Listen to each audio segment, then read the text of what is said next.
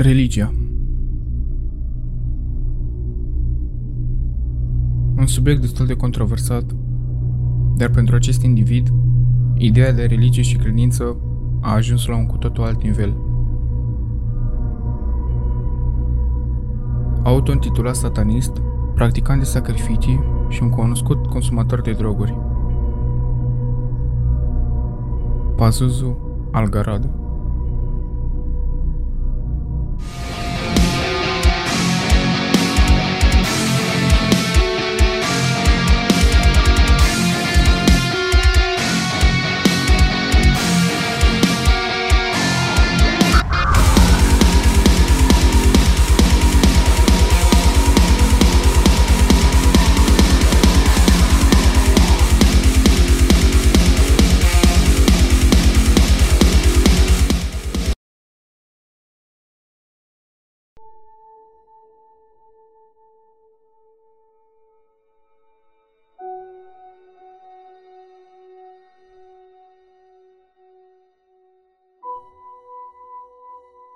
Născut la data de 12 august 1978 în San Francisco, California, John Alexander Lawson era singurul copil al Cintei și al lui Timothy J. Lawson.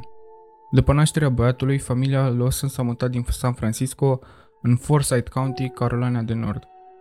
Datorită mutării într-o zonă cu persoane total diferite, zona fiind cunoscută mai exact drept Bible Belt, s-au scos multe probleme în familia Lawson, probleme care din păcate au dus la divorț.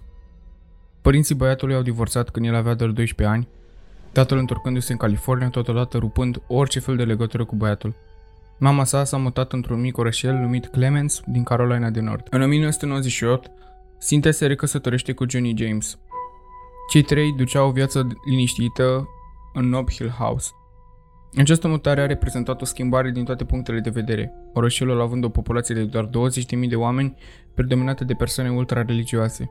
Totodată economia orășelului era foarte afectată, fapt ce îi lăsa pe tinerii adulți fără nicio oportunitate pentru viitor.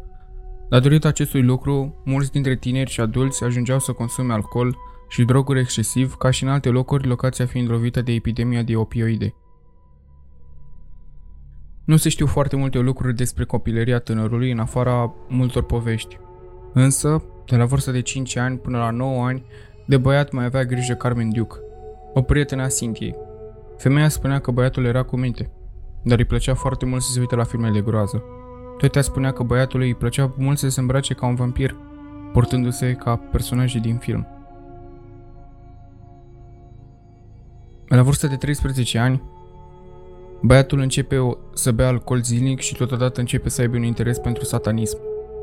Ca oricărui copil, și lui îi plăcea magia, dar ce îl diferenția pe el de restul era interesul său care creștea din ce în ce mai mult pentru magie neagră și witchcraft. Atât de mult încât ajunsese să le spună copiilor de la școală care abilități speciale, cum ar fi controlarea vremii. Datorită intereselor sale, nu putea să-și facă prieteni, deseori luându-se la bătaie cu cei de la școală, înjurând profesorii, vandalizând lucruri. Comportamentul său l-a făcut să repete clasa a doua și clasa a noua, ca mai apoi să se lase de școală complet după ce a terminat primul an de liceu. Una din cauzele pentru care consuma alcool la o vârstă așa de fragedă era anxietatea, de care suferea, el susținând că se agravase așa de tare încât mereu când ieșea din casă simțea că o să leșine. Pe lângă anxietate, avea și o fobie atât de grupuri de oameni cât și de oameni, susținând că nu îi plăcea să se afle în jurul lor. Alcoolul părea că îi vindecă anxietatea, cu ușurință el ajungând să bea chiar și 12 beri pentru a-și reveni. Răul din mintea băiatului părea numai să crească, fiind acaparat de o furie pe care nu putea să o controleze, ajungând să tortureze la început animale, ca mai apoi, la mult timp după, să înceapă să tortureze și alți oameni. Cu toate acestea, mama lui îl considera un mic războinic, nelund în seamă schimbările ce aveau parte în mintea fiului său.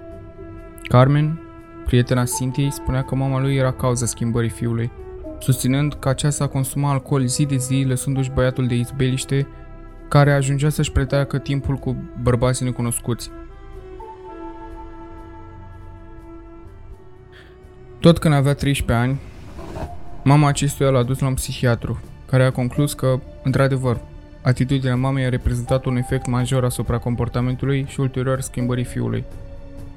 Tânărul a fost diagnosticat cu schizofrenie, agorofobie și depresie manică. Tratamentul său însă nu a ținut mult.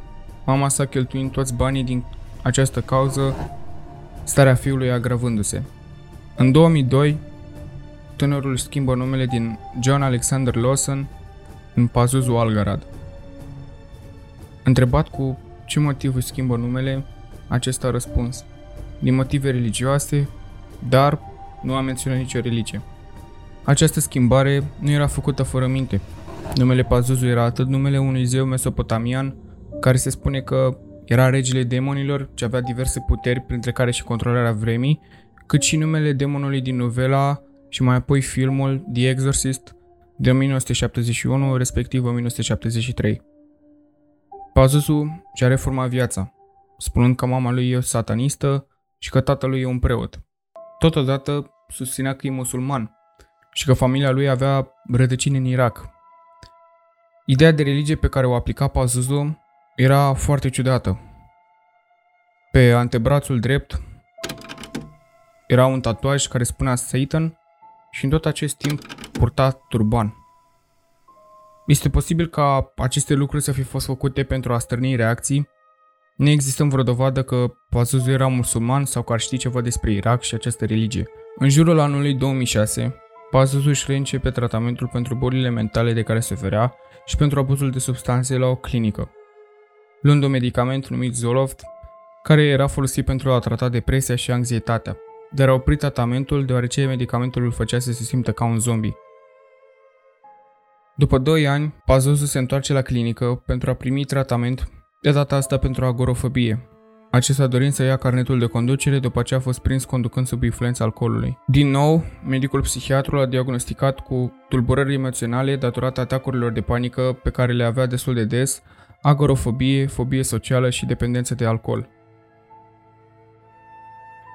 Tot atunci, medicul a atribuit gândurile ciudate și credința lui Pazuzu cu o religie tribalică, decât cu o psihoză cu care a fost diagnosticat cu mult timp în urmă. Pentru ceva timp, nesurprinzător, Pazuzu frecventa biserica satanistă, dar opta pentru mai multă violență, pentru mai mult haos față de ceea ce oferea biserica. Astfel, Pazuzu formează o nouă religie, numită religia cimeriană, mergând pe ideea că mesopotamienii care credeau în zeul Pazuzu foloseau această religie. La scurt timp după formarea acestei religii, Pazuzu începe practicarea sacrificiilor. Mai exact, Dark Moon Sacrifices.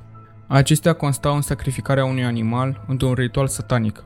Surprinzător, mama lui știa de toate acestea, dar nu voia să-i interzică ceea ce facea, temându-se că Pazuzu se va sinucide.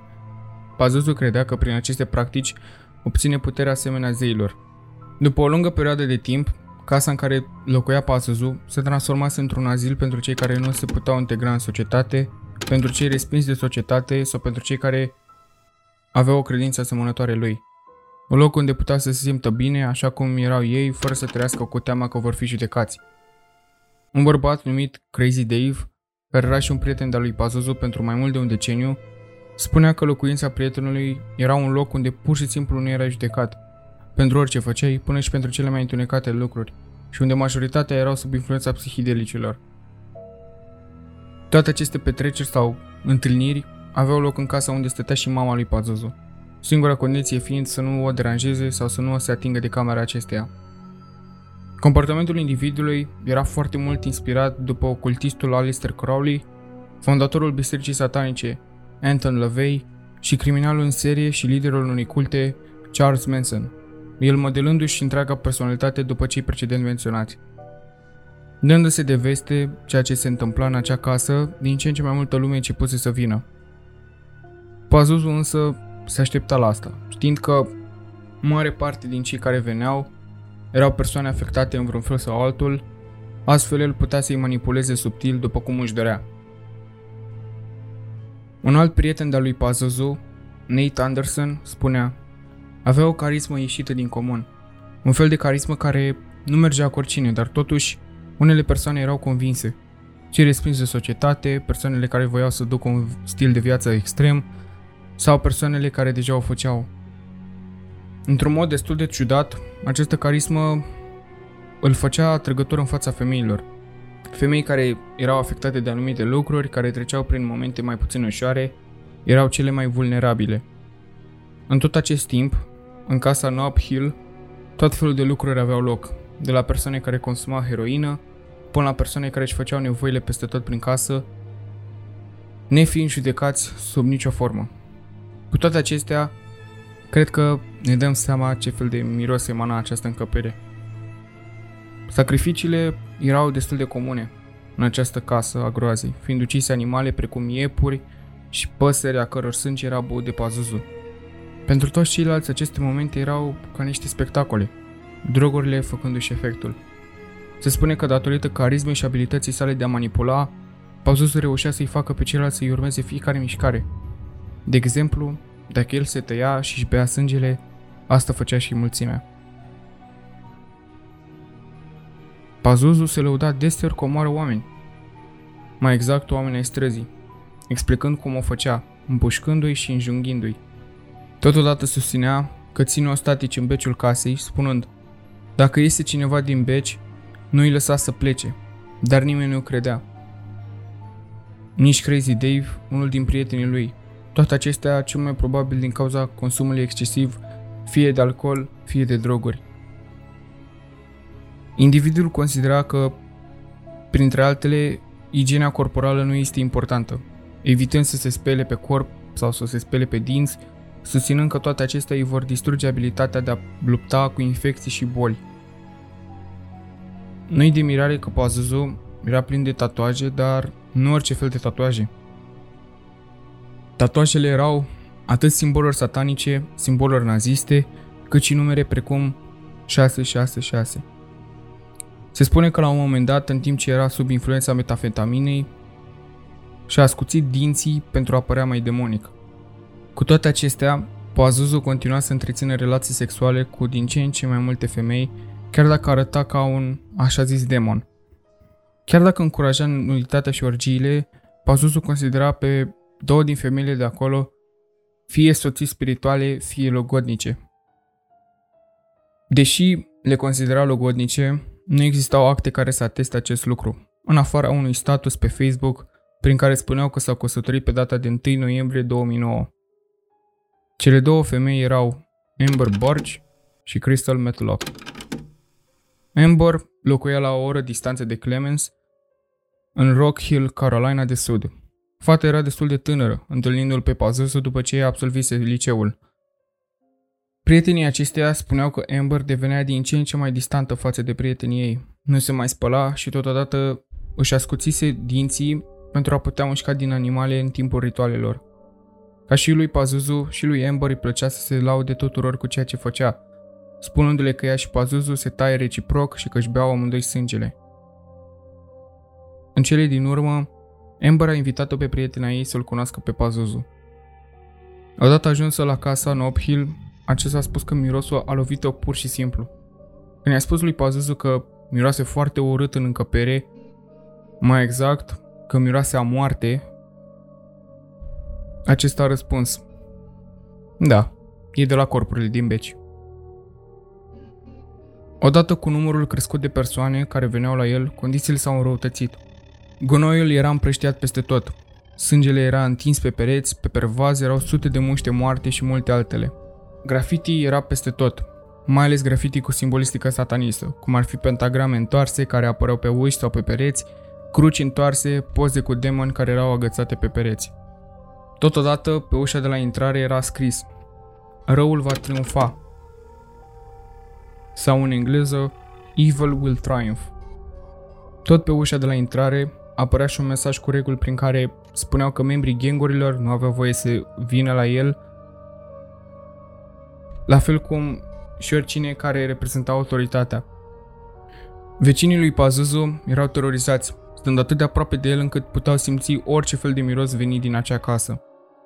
Crazy Dave a spus că la un moment dat, Pazuzu l-a amenințat cu un cuțit, spunându-i I-am făcut ceva. O să mă ajut să sapă o groapă. Dacă nu, te omor. Totodată, una din persoanele care frecventa acel loc a spus că Pazuzu vorbea despre corpuri neînsuflețite și canibalism, lăudându-se cu faptul că au omorât două prostituate și că le-a mâncat carnea, mai apoi, ba chiar a și glumit de faptul că le-a ars corpurile și mai apoi le-a îngropat în spatele casei. Dar ca și înainte, toți ceilalți credeau că minte, așa că nu l-au băgat în seamă. O altă femeie, Silvia Label, l-a cunoscut pe Pazuzu în 2009, când după ce a lăsat pe cineva în acel loc, a fost convins să intre în casa groazei, unde Pazuzu i-a pus câteva filme incredibil de tulburătoare. Într-una din secvențe, Pazuzu purta o bandană roșie ce avea pete de sânge pe ea, acea bandană nefiind a individului, cea unui bărbat care dispăruse și care venise în acest loc pentru ajutor, Joshua Wessler, al cărui corp era îngropat în spatele casei. Pazuzu i-a spus acestea că este gardianul iadului, The Gatekeeper of Hell. În 2010, corpul unui bărbat de 30 de ani, numit Joseph Emerich Chandler, a fost găsit cu o rană provocată de o armă pe un fel de ponton lângă râul Yatkin, loc unde Pazuzu obișnuia să tortureze și să omoare animale. Ulterior, s-a dovedit că Pazuzu era complice în acest caz, deoarece l-a lăsat pe făptaș să se ascundă în casa lui, ceea ce a făcut investigația mult mai grea. Datorită celor întâmplate, Pazuzu a fost eliberat condiționat. În aceea zi în care a fost arestat Pazuzu, acesta a fost trimis la spitalul Dorothy Dix din Raleigh, North Carolina, pentru o evaluare psihiatrică. Medicul i-a prescris Adavan pentru anxietatea de care suferea, dar nu a ajutat așa de mult. A primit și medicamente pentru colesterolul ridicat, dar și antibiotice pentru o arsură de pe mână. Ca și înainte, a fost diagnosticat cu agorofobie și schizofrenie, doctorul spunând că datorită anxietății ajunsese să se simtă ca un prizonier în propria casă. După o evaluare, reiese faptul că Pazuzu este apt să participe la proces. Atât el cât și prietena lui Amber au fost acuzați că au abuzat-o pe mama lui de mai multe ori. Dar pentru asta nu au fost pedepsiți. În februarie 2010, Stacy Carter, fosta prietena lui Joshua Welzer, a anunțat poliția că Joshua dispăruse și că a auzit un zvon cum că ar fi îngropat sub proprietatea Nob Hill. Tot atunci, poliția a primit vești cum că și corpul lui Tommy Walsh ar fi îngropat în același loc.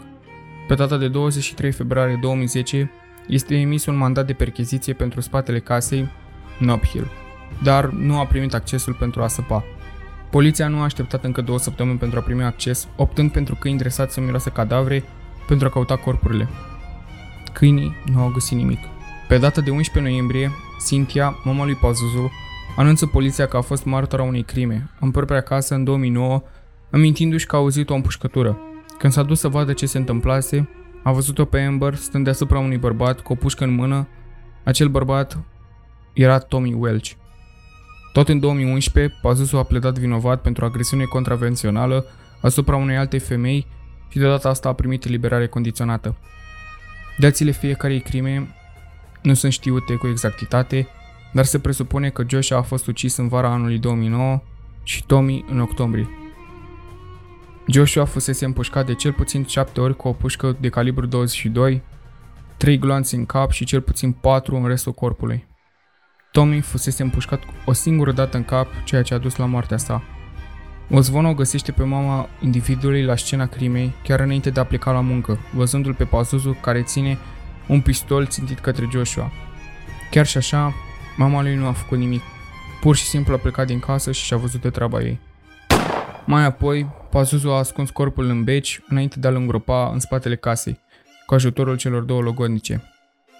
Ca de obicei, Pazuzu se lăuda tuturor cu ce a făcut, spunând că a acoperit corpul cu clor și nisip de pisici pentru a nu se mai simți mirosul.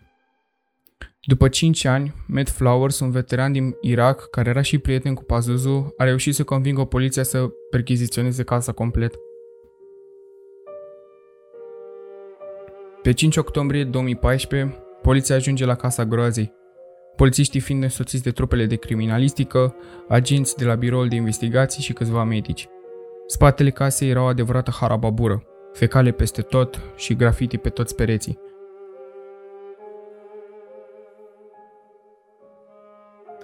Aici au găsit și cele două corpuri neînsuflețite ale lui Tommy și Joshua. După descoperire, individul de 35 de ani, Pazuzu Algarad, și tânăra de 24 de ani, Amber Belch au fost arestați și acuzați de crimă. Ziua următoare și Crystal Matlock, cealaltă logodnică a lui Pazuzu, a fost arestată pentru complicitate. Pe 9 martie 2017, după mai mult de 2 ani de așteptări, Amber Belch a pledat vinovată pentru crimă de gradul 2 și furt armat. A primit sentința de 30 de ani minim, cu o pedapsă maximă de 39 de ani și 2 luni. În iunie, Crystal pledează vinovată și ea pentru crimă de gradul 1. Pentru asta a primit sentința de 3 ani și 2 luni, cu o pedapsă maximă de 4 ani și 10 luni. La proces, și-a cerut scuze familiilor, spunând că ar fi vrut să-l denunțe, dar era frică de ce se putea întâmpla. Investigatorilor și pompierilor îmbrăcați în costume hazmat l-au luat ore întregi pentru a percheziționa în întregime casa. Autoritățile au publicat și un clip cu interiorul casei. Dacă vrei să-l urmărești, îl găsești pe YouTube sau probabil va fi și în descrierea clipului. După multe cereri din partea vecinilor, în aprilie 2015, casa groazei a fost demolată. Demolarea a durat mai puțin de două ore, chiar una din vecine spunând Simt că acum vom avea pace, deoarece odată cu această demolare a dispărut și răul din acest cartier.